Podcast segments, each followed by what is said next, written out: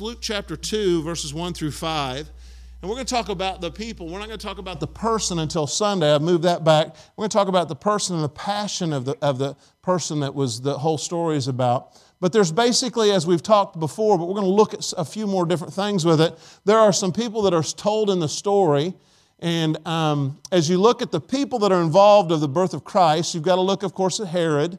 You get to look at the scribes and the Pharisees. They're the, some minor characters. But then you look at the some major characters would be the shepherds and the wise men, and then the most major people other than Christ himself was Mary and Joseph. We're going to look at those tonight. And I want you to see the people in this story. Luke chapter 2, verses 1 through 5. Follow along with me. Actually, I'll read the first verse and you can read the second and the fourth. I'll read every other verse and just stay with me and I'll read with you. But make sure you read out loud so I know where you know where you're at. In, in Luke chapter 2, it says, And it came to pass in those days that there went out a decree from Caesar Augustus that all the world should be taxed. And this taxing was first made when Cyrenius was governor of Syria. And all went to be taxed, everyone to his own city. And Joseph also went up from Galilee out of the city of Nazareth unto Judea into the city of David, which is called Bethlehem, because he was of the house and lineage of David and to be taxed with Mary, his espoused wife, being great with child. As we look at this story, of course, these different categories, we'll look at those in just a second. But the people around the person, around Christ, can impact us. Why are people, why are there stories uh, in the Bible about people? Because we can relate to what they, who they are and what they do. Is there some attributes of some of these people that you do? If I were to say who you were out of all the people in the Bible, which one would people say, oh, they were so and so, or they were so and so? They have this characteristic or that characteristic. In fact, when we study this, we're going to look at two aspects of all these people. In fact, one of them only has one, and you'll see that in just a second. But we're going to work, look at the words that describe the people. There's words in the Bible that describe these people, all these categories. But not only there's words that describes, there are actions that defined them too. We can see words when we look at them and say, okay, that's it. Am I, do I have that attribute or I do, not, do I not have that attribute? If I say the word Herod, hopefully you don't, you don't fit in any category that he was in. You know, there, there's just some things. The Pharisees and scribes and the high priests, sometimes I fit in that category. And so, and then there's some with Joseph. I feel like sometimes I fit in that category. Mary, there's some things that the Bible says, some words, but her actions define her. We're going to look at the words that describe them and the actions that define them. And everybody in here, if I were to take, if I were to take Josh Eastep and have him come up here, there'd be words that you would say this young man is, right? Actions that you could back, be actions that you could back, be actions that you could back up the words, and that would also define who he is. Now, every, every everybody that says words about somebody, they're not necessarily always true. For instance, if I were to take your mother, if your mother was still alive, and say, Tell me what you think of this son or daughter, they would probably have rose colored glasses on some things. Oh, they were the perfect child. They're not even remembering your childhood when they say that and, they did this and they did that. There's so many things that we do or do not do that make us who we are. And so, words that describe them and actions that define them. Let's look at Herod. Let's get the two bad ones out of the way really quick. What are some words that define Herod? Let's go to um, Matthew chapter 2. We're going to be jumping from Matthew to, to Luke. Matthew chapter 2. How do you define the word that the man Herod? There's one word that defines him, that, that actually describes him, and the word is found in Matthew chapter 2, verse 16. And it said, As in Herod, when he saw that he was mocked of the wise men, was exceedingly wroth. This man had a temper. And I, and I will say this when we read that, that little portion of Scripture, it almost sounds like he's mad at the wise men, so he does that to Jesus, but, uh, to the children. That's not why he did it to the children. He was mad temporarily at the wise men, but permanently at this Christ child. And so here the word wrath is in there. This is a word that describes him. It's exceedingly angered, enraged. You ever been there? You ever got upset? Now, we don't want to compare ourselves to Herod because he went to an extreme. Now let's think of some word. We see the words that describe him. In fact, this word this, that we just read, it says in Herod when he was he was exceedingly wroth. That's the only time that you'll find this word in the Bible. Defi- this word, this Greek word, that's the only time you'll find this wroth. You won't find it any other where, any other place in the Bible. So it really specifically goes to who Herod is. So let's look at some of his actions the actions that define him. Go to Matthew chapter 2 and verse 3 through 8. You'll find that this is when Herod heard all these things and Jerusalem was troubled with him. And verse number 4, and it says, when Herod, uh, in verse number 4, and when he had gathered all the chief priests and scribes of the people together, he demanded of them where the Christ child should be born. It says, And they said unto him, In Bethlehem of Judea, for thus it is written by the prophets. Here's, the, here's their answer to him. One of, the th- one of his actions is he questions everything. You got to give him, he's thorough with what he's doing, but he's questioning what's going on. And so that's one of his actions. Not only, if you were to say, what is the action that most defines Herod, what would it be? Well, let me read a verse and then you can tell me what it is. Go to verse number um, 16 says in this, and when Herod, when he, when he was mocked of the wise men, was exceedingly wroth, and sent forth and slew all the children that were in Bethlehem and all the coasts therein, from two years old and under, according to the time which he had diligently inquired of the wise men. There's one action you can't get past when you look at Herod, and he's a murderer. He was a murderer. And, and I want to say this to you when someone is in a position of authority like him and has the power that he had, it's a very dangerous situation. So here you have the word, there's not very many good words. He's wroth, he's questioning everything, he wants to know everything, he's thorough, and he's a murderer. So let's look at the, this, let's go to the second one. Let's go to the, the high priest and the, scri- and the scribes. There's really not much said about them to define them by the words, but their actions, their actions will define them. And let's see what they say, what we know about them. In, Ma- in Matthew chapter 2, verses 5, and, and verses, uh, Matthew chapter 2, verse 5 says this it says, And they said unto him, this is the scribes and the, and the high priest, in Bethlehem of Judea, for thus it is written by the prophet. Here, we, here they're either historians, their actions are, they study history, and know what's going to happen, or they are theologians. The high priest, you would think they were theologians. And so now you go to the next one, it says in verse number six, and thou Bethlehem in the land of Judah art not the least among the princes of Judah. So now they, they not only know about where, he, where he's going to be born, but they know about that city. Now, when I was studying this out and I was thinking about the, the, the words that describe them and the actions that define them, they knew about from the prophecy, they knew the scriptures, they knew where he was going to be born, and they also knew what, a, lot, a lot about Bethlehem. Have you ever wondered about what they must have thought? See, I, have been thinking about this all yesterday and today, and on Saturday when I was looking at this. Have you ever thought about what they thought? Picture, if you will, they're in wherever they're at. They're in a room doing what high priests and scribes do. And all of a sudden, Herod comes in. And Herod is upset, and all Jerusalem with him, because these wise men and their entourages came in. They ask him a question. He, asks, he basically demands of them, Tell me what you know about this. And what did they do? They direct, actually direct the wise men in the right direction. They knew where he was going to be born, they knew who he was, they knew everything about him. After this verse, do we hear any more about them? We don't. How many of you are um, curious? Okay, let's do this as a, as a Christmas thing. How many of you ever look for your Christmas presents? Let's be, just be honest with each other, okay? All right. You're curious about what you got. Now, Denver, I'm thinking this thing through, and I'm, I'm thinking, these guys came in, and Herod is the most powerful person there, and he asks them and demands them a question. They want them to a- answer. They answer, and they answer truthfully, and the wise men go on their way. The curiosity would have, would have killed me.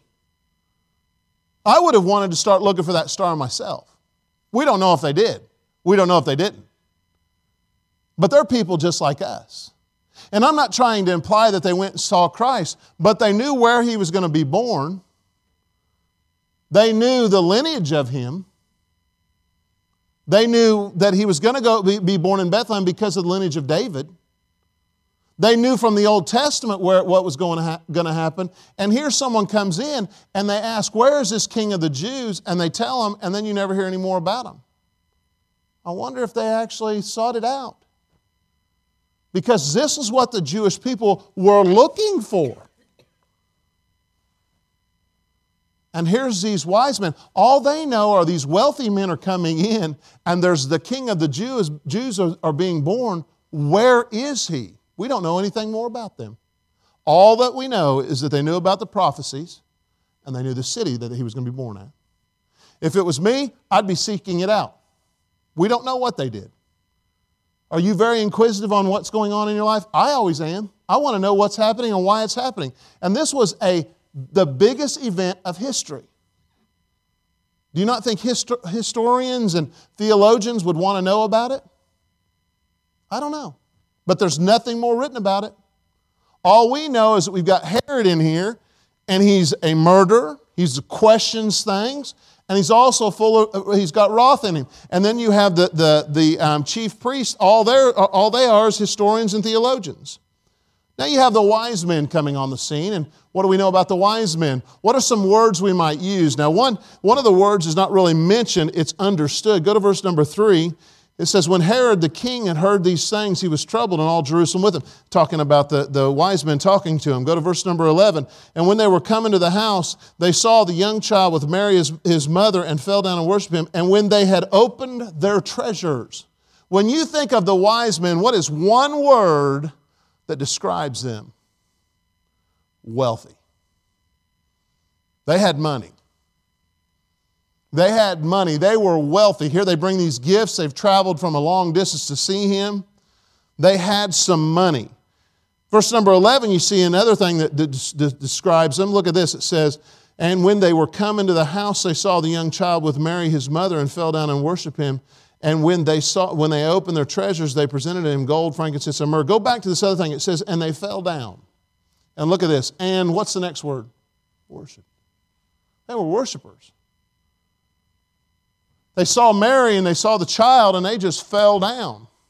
This is a word that defines them. They were worshiping the Lord. Now, there's not anybody that we would go in to Awanas today and see a child. If Riley went into the Awanas and saw a child and fell down and then gave his most prized possession to those children, that would be something that, that just wouldn't happen.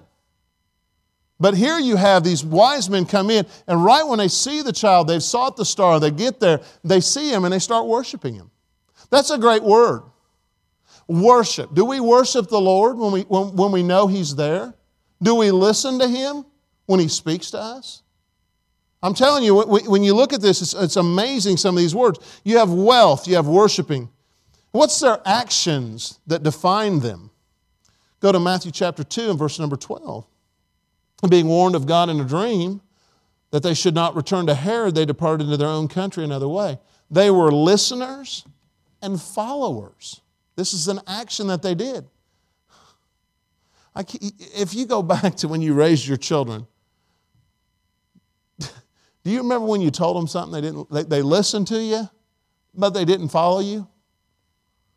I remember one particular item in our family is, is we, we would tell the kids, this is what you got to do, do it the right way, and, and we're doing this to protect you. And, I, I, and I've shared this with you before, but one time we were looking out the window and they were climbing a six to eight foot fence. And my wife wanted to go out and get them and help them over it or bring them off of it.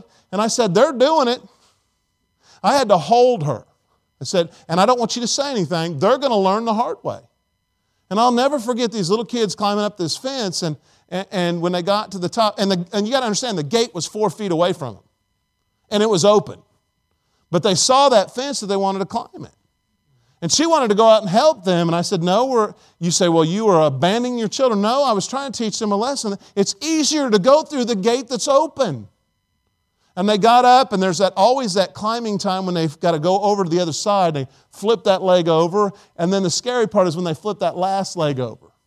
And they flip that last leg over. And, that, and you can see Megan was coaching my youngest one. Now, just do it this way. Just do it this way. And so when they finally got down, you could, you could feel the air in the room that I was with with my wife just, just coming back to life because she was so concerned about the kids. But you know what? You can't sit there and guard the kids the whole time. You, got you want them to make the right decisions. You want them to listen to you and do it. And that's a great aspect of the wise men. Because who are they going against? See, we read this flippantly and we say, okay, they were just leaving and they were going home a different way. And there's a whole message that I have prepared that. When you meet Christ, guess what? You'll go home a different way. And so here, they're not, they're going home a different way, and it's not easy, the terrain and everything they had to go through. But think about this. Who are they going against? Who are they going against? Someone tell me. Herod. Did Herod have power? Absolutely, he had power. You can't say that he didn't because he goes out and he, he kills all these kids. You can't do that if you don't have power. So they go a different way and, they, and they're leaving and they're going against a man by the name of Herod that we know, going back to the words he is, he's wroth. He gets mad very easily. He, in fact, it even said he got mad at the wise men. I wonder if he chased them at all. But God was protecting them also. And so when God told them, hey, go a different way, they were listeners and they were followers. That's a good thing. So now we've got the three. Now let's go to um, the big groups of people. We've already looked at the wise men. Look at the shepherds. What do we know about the shepherds? Let's look at some words that, that um, also describe them. Go to Luke. Now you're going to go back to Luke, Luke chapter 2. And I'm going to say, I'm going to read this verse. I'm going to see if you guys are paying attention. You tell me the two words that describe them in verse number 20. It says, And the shepherds returned, glorifying and praising God for all the things they had heard and seen, and it was told unto them. What are the two words in the, they're actually found in this chap in this verse that, that are words that describe who they are? What is it? They were what? That's action. I'm looking for words, actual words in this. Look at this really quick glorifying and praising. Now, these are just common folk. The angels come, one comes, and it's like, wow, this is neat. Oh, I'm scared to death. Then all the rest of them come. And it says they were glorifying, praising God. That's a word that describes them. They were just common people that saw an angel, but that angel led them to a Savior. And I still, in my belief, when I study this, they were there to show Mary she was right where she needed to be.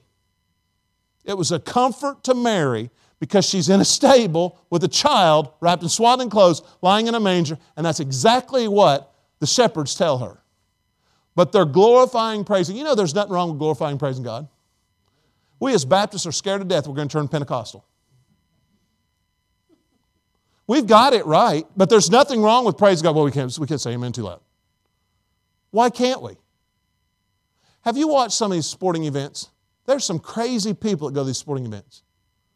If I went to a sporting event and a guy in front of me had a hat on like some of these people do in sporting events and I paid good money for my ticket, I'd be really upset about it. You see these big hats that these guys wear, you'd spend your whole, you get a crink in your neck trying to look around the guy. And they get so excited about a touchdown or a basket made. You know what? We've got a Savior that died for us. He was born in a manger for us. And all they saw, what were they glorifying and praising God about? That the story that the angels told them was true. That's it. They didn't see him, Denver, they didn't see him dying on a cross at this point. They didn't see him healing anybody. They probably didn't know everything that was going on, but they got to see what the angels said and they were glorifying and praising God. And guess what? We have more than the shepherds do, and we're quiet. There's no reason why we shouldn't be praising and worshiping who God is. These are words that, define, that define them. Let's go look at the other ones. What are some actions? Actions that define them.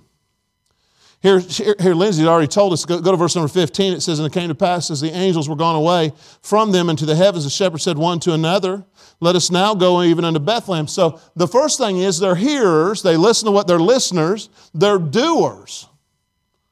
They all, all of a sudden, they, the, the angels tell them to do this, and you know the story, angels tell them to do this, and they go do it.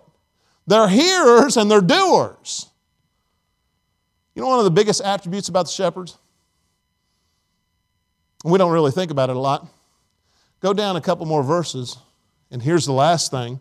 Go to verse number 17. And you tell me what the action is that they do in verse number 17 18. It says, And when they had, heard, had seen it, they made known abroad the saying which, which was told to them concerning this child.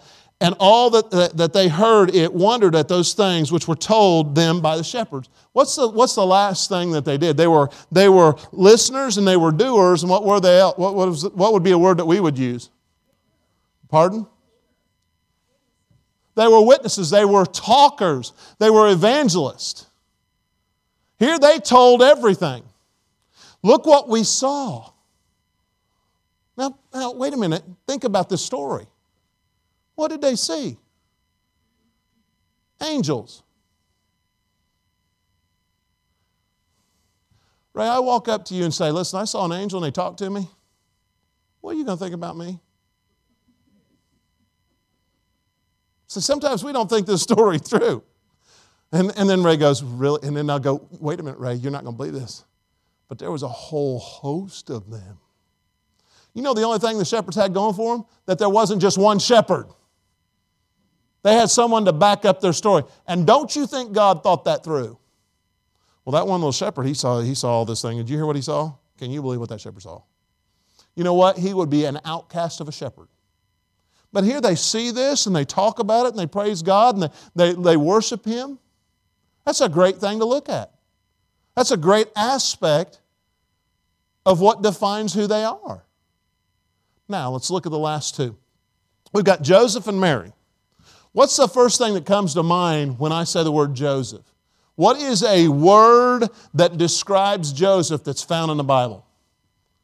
Starts with the letter J. He was a just man. Let's look and see this. Here's the word that you find him in. In Matthew chapter 1, go back to Matthew chapter 1, and it says in Matthew chapter 1, verse number 19, when the angel is speaking to him, he says, And Joseph, then Joseph, her husband, being a what? Just man.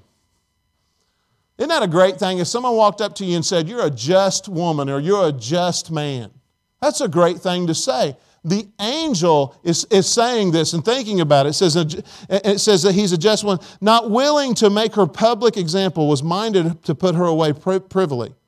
So here we have a just man. Now let me ask this question about him. What's his actions that define him?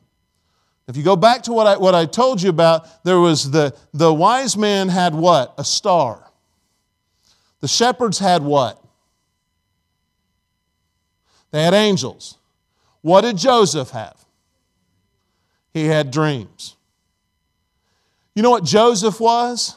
He was a listener. We don't know much about Joseph, but we know he was a listener. Now, what's the opposite of a listener? A talker. Amen? But here, he's not really a talker, he's a listener. On how many accounts, let's see if you can remember this, how many accounts did, that, did he have a dream? Four. He had four dreams. Did you guess that wrong, Ann? All right, it's four. Okay, I told you wrote this. You should know this. There's four. All right, in Matthew chapter one, verse 24 and 25, you have the first one. Now I'm going to read these, and we're going to have a quiz in just a second. I'm going to see if you can get this. Then Joseph, being raised from sleep, did as the angel of the Lord had bidden him, and took unto him his wife, and knew her not till she had brought forth her firstborn son, and he called his name Jesus. Now, the first angel, when he comes to seize him, says what? This woman that you're going to put away privily is a virgin that's going to have a baby. Okay?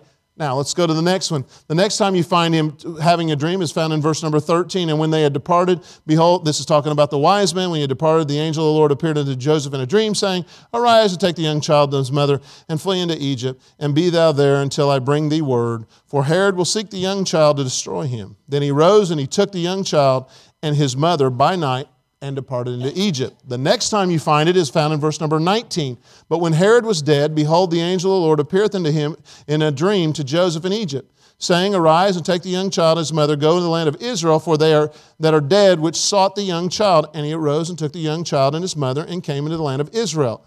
Uh, the next time you see him is uh, the next dream he has is found in verse number 22 and 23, Luke chapter 2 again. 22 says this But when he heard that Archelaus did reign in Judea in the room of his father Herod, he was afraid to go thither. Notwithstanding, being warned of God in a dream, he turned aside into the parts of Galilee, and he came to dwell in the city of, called Nazareth, that it might be fulfilled, which was spoken by the prophets, he shall be called a Nazarene. Now, let's go through those four dreams, and I want, you, I want to point out something to you. When God directs you, you better listen. God talks to you, you better listen. On the first dream, why did God tell him what was the big thing that he had to teach Joseph in the first dream? This is a hard one. What did he have to teach him? Go back to the first dream. What was it about? Mary being with child. He had to teach Joseph, watch this, obedience. He had to teach him obedience. He wanted Joseph to be obedient to what was going on. Okay? The second dream. The second dream was what? The wise men come, see the child, give him gifts, and they, and they leave. And then it says, and while they were leaving, he has a second dream. What's the second dream? About leaving Bethlehem, right? And going where? Egypt. What's the third dream about? Third dream was getting out of Egypt and going to Bethlehem or Jerusalem. And what was the fourth dream? Getting out of there and going up to what? Nazareth. Watch this. The first dream was all about obedience. The second, third, and fourth dream were all about what? What would you declare the three dreams about? Think about this. What? Direction, and there's a word that's really close to it. It's a direction, but why were you going that direction? Because God was trying to mm-hmm, them, protect them. So, watch this. When God speaks to you, He speaks to you because He wants you to be obedient. And sometimes He speaks to you to protect you. Isn't that great to hear? Sometimes we read these dreams go, What in the world are they there for? One was there to protect him, to, to teach him obedience. And by the way, the obedience that he was trying to teach him was a miracle upon miracles, the big, biggest miracle ever on the face of this earth. Your wife's going to have a baby and she's a virgin. That's never happened before and never will happen again. Teaching him obedience, teaching him to obey God when it doesn't make sense. The last three are there to protect him. Do you not think God knows how to protect you? Absolutely, He does. And how does He do that? He does it through His Word, He does it through preaching, He does it through song services, He does it through people. You're not going to have a dream tonight and God's going to say, hey, you need to do this or that, but He's going to do it in other ways. Aren't you glad that God teaches you obedience as a parent? How did you like it when your children disobeyed you in front of other people? Hello. Do you remember that? Didn't that make you feel wonderful? Oh man, I just loved it when my kids disobeyed me. No. Something about obedience. And then there was times as a parent, that you know what I was doing? I was protecting them. Just like God does. And here you have the, the, the, great aspect of this is the word that, that describes him and the actions that define him all go together. You know why he could understand obedience and he could understand protection? Because he was a just man. He was a just man and understood both of them. So here you have that. Now let's go to the last person. Mary's an interesting one to study because we have religions that worship her. And there's nothing here other than what she was before she had the baby that you, you could say, okay, she was some, but God used her aspect of her lifestyle to make her who she needed to be. Let's look at some of these. If I were to ask you on Mary, what are some words? There's a lot of words that describe Mary. The first one I think is pure. Let's go to Luke chapter um, 1. I'm going to be in Luke for her. Luke chapter 1 and verse number 26 and 27 it says, in the sixth month, the angel Gabriel was sent from God into the city of Galilee named Nazareth to a, to a virgin espoused to a man whose name was Joseph of the house of David, and the virgin's name was Mary. It doesn't say the word pure, but it defines it in its own words. So we have the word pure, and then the next thing we have is she was highly favored. Go to verse number 28. The very end it says, um, uh, in the middle it says, And the angel came in unto her and said, Hail, thou art highly favored. that's, that's a great word. Angel comes to me and says, Hey, you're highly favored. That's a good thing. So she's highly favored. And not only is she highly favored, look at the very end of this, not only is she highly favored, she's blessed. And aren't we all blessed in here? Praise God, we are blessed. I mean, when we don't, when we have this amount, large amount of snow, we can still be thankful for who we are. We all had houses that we could stay warm in, even if the power went off, amen. We've got, to, we've got to understand we're blessed. In verse number 28, look at the verse of 28. Blessed art thou among women. Her, her cousin would turn around and say the same thing to her. So she heard it from an angel, she heard it from a person. Go to verse number 30. I think this is good. It says, And the angel said unto her, Fear not, Mary, for thou hast found favor with what? God. See, he didn't just go out and just randomly pick somebody. He knew who she was going to be because he knew who she was. And these words that all describe her she's pure, she's favored, she's highly favored, she's blessed, and the last thing I like about her, and this is kind of one you got to look at in verse number chapter 2 and verse number 19. This is something that really is a word that really describes her. In verse number 19, it says this it says, But Mary kept all these things, and what's the next word? Pondered. Tells me that she's a thinker. The word ponder defined as this think about something carefully, especially before making a decision or reaching a conclusion. She wasn't one that was like, oh, yeah, I just know how great I am. That's not who she was.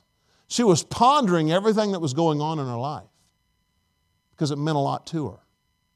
And she, if you just go through the steps of who, everything Mary went through, and you just see God just opening a lot of things up to her. And then I would say this if her actions, we have words that describe her that's pure, highly favored, blessed, favored with God, and she's, she pondered actions that define her is found in Luke chapter 2 and 1 through 5, and we've already read it. And I think this is very important that Mary, with all these things, she was a follower. She followed Joseph. Now, wait a minute, think about this. Mary had angels talking to her, Joseph had a dream. Which one do you think's bigger? To me, the angels are. But she didn't, she, you, you never get this from Mary that I know better than you. If you read Luke chapter 2, 1 through 5, what is Luke chapter 2, 1 through 5 all about? Them going to pay their taxes. She followed Joseph where she needed to go. You say, why is that so important? Because the baby was going to be born in Bethlehem, and if the baby wasn't born in Bethlehem, the Old Testament was wrong. And so, by her following what Joseph go, does, she is showing that she is somebody that can be respected. She is that blessed person. She is the one that's blessed among women. She is the one that is highly favored. She is the one that's pure. She's the one that's the thinker, the ponderer. And the last thing, and I want you to go to this last verse and we'll be done. When I was thinking about Mary, there's one particular verse that really amazes me. She was not looking for this position. She did not say, Here I am, Lord, take me, I'll be the one you need. And that's part of the reason God chose her. But I want you to go to one last verse, and I want you to, if you're underlining anything in your Bible, not only was she a follower, but she was a listener. I want you to go to Luke chapter 1, and I've never looked at this verse like I've looked at it before. Luke chapter 1, and I want you to read this verse and follow along. I'll read it, just read it, read it silently as I read it, and I want you to see what I saw. In verse number 38, after she's, this angel has told her everything what's going to happen, how it's going to happen, what's going to do, and she has all these questions, and, she's, and, the, and the angels answered all these questions. Watch what, what, what happens. Her response. See, we have a lot of responses. Let, let me ask you this. When you think about Moses, when God called Moses to do something, what did he say? I can't do that. I can't talk in front of people. David was but a youth, Timothy was but a young preacher. Jonah didn't want to go where God wanted him to go. Mary hears this whole story, and she knows the Old Testament. She knows she's the one. And watch her response to what the angel says. The angel has just got done talking to her.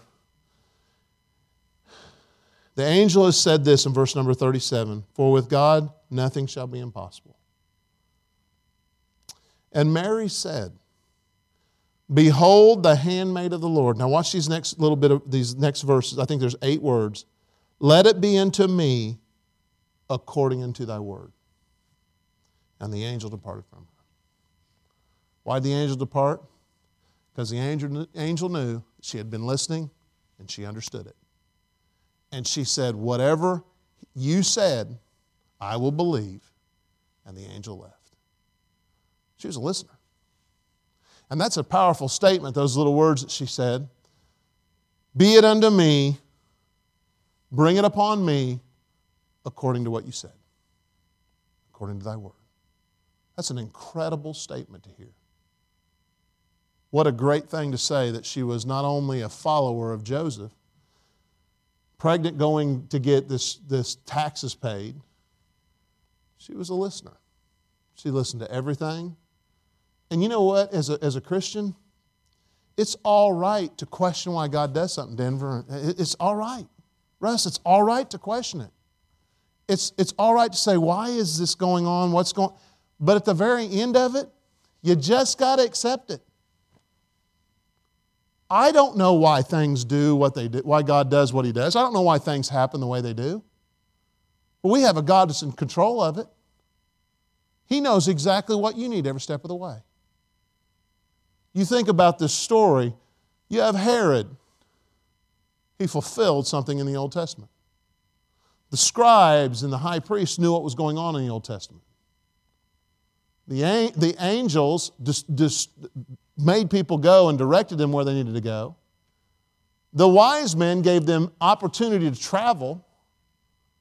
The shepherds were there to encourage Mary and Joseph. And Joseph was a man God had chosen because of the lineage of David. We see it going to Bethlehem. And Mary was a pure woman, highly respected. And she looked and she said, Listen, I will follow the man that you give me and I will listen to what you say, Lord. Whatever you say, I'll do.